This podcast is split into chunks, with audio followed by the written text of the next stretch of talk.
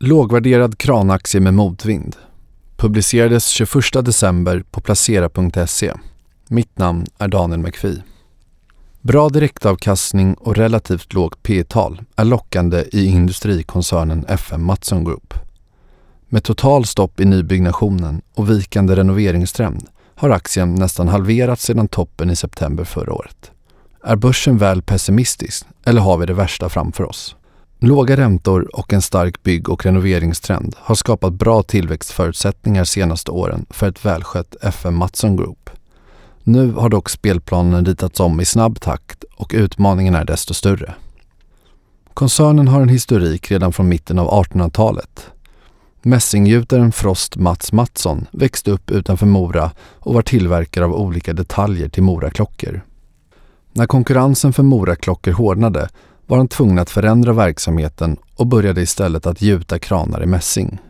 Fram till hans bortgång i början på 1900-talet hade han lyckats bygga upp fabriken FM Mattsson AB med 20-tal anställda som hans två söner Karl och Anders sedan tog över. Idag är FM Mattsson Group Nordens största tillverkare av vattenblandare men säljer även andra produkter för badrum och kök. Koncernen består av sex varumärken i form av FM Mattsson, Mora Armatur, Damixa, Hotbath, Aquala och Adamses. Bolaget omsatte 1,8 miljarder kronor under 2021 och är noterat på Stockholmsbörsens midcap-lista med ett börsvärde på nästan 2,4 miljarder kronor. Aktien noterades på 68 kronor i början av 2017. I samband med noteringen gjordes en nyemission på totalt 136 miljoner kronor där Svolder tog hälften av emissionen. Investmentbolaget Svolder är fortfarande storägare med 15 procent av kapitalet. FM Mattsson Group har egen produktion i fabriken i Mora där produkterna främst tillverkas för varumärkena Mora Armatur och FM Mattsson. På den nordiska marknaden sker majoriteten av försäljningen till grossister. Utanför Norden erbjuds mer specialiserade och nischade produkter som i större utsträckning säljs direkt till kunderna. Kunderna kan vara allt från fastighetsbolag, installatörer och butiker. Koncernen har länge haft ett starkt Nordenfokus där FM Mattsson, Mora Armatur och Damixa varit marknadsledare inom sina segment. Totalt stod dessa tre varumärken för cirka 70 procent av försäljningen under 2021. Koncernen har länge haft ett starkt Nordenfokus där FM Mattsson, Mora Armatur och Damixa varit marknadsledare inom sina segment. Totalt stod dessa tre varumärken för cirka 70 procent av försäljningen under 2021. År 2019 förvärvades nederländska Hotbath med en marknadsledande position i Benelux och stod för 21 procent av försäljningen 2021. Under förra året gjordes dessutom två förvärv av de irländska bolagen Aqualla och Adamses som tillsammans stod för 8 procent av försäljningen under 2021.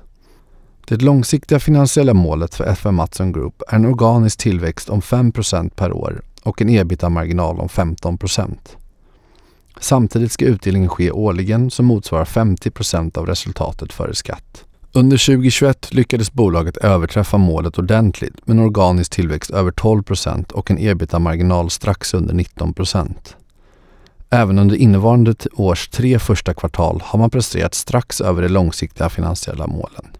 Det tredje kvartalet visade dock på en tydligare negativ trendförändring. I tredje kvartalet som presenterades i slutet på oktober summerades nettoomsättningen till 422 miljoner kronor vilket innebar en organisk tillväxt om minus 1 procent. Nedgången i nettoomsättningen är inte alltför oroväckande. Däremot är det annorlunda med ebita-marginalen som föll från 17 procent i tredje kvartalet 2021 till årets 11,7 procent för motsvarande period.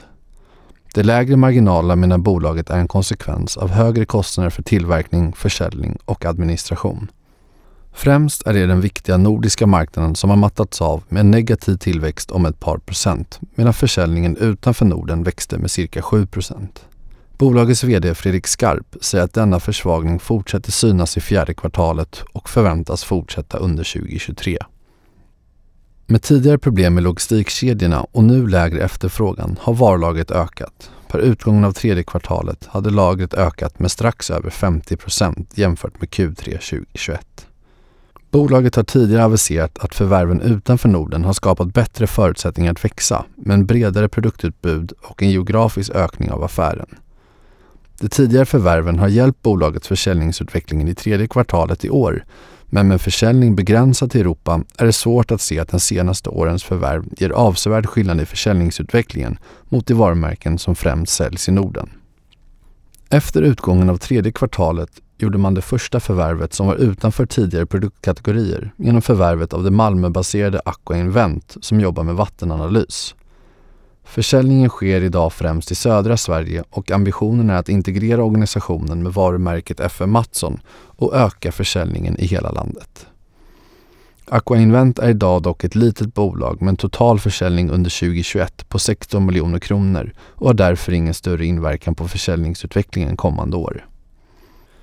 Per utgången av tredje kvartalet var nettoskulden på 150 miljoner kronor vilket är lågt i relation till bolagets intjäning.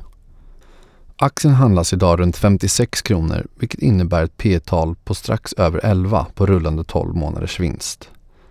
Senaste två årens marginalförbättringar har gett vinsten en ordentlig skjuts vilket gör att bolaget ser relativt lågt värderat ut i dagens läge. Även om det är svårt att få en uppfattning om hur mycket marginaler och försäljning kommer att drabbas av en förändrad efterfrågan är åren 2018 och 2019 en indikation på hur vinsten eventuellt kan förändras framåt och då även värderingen.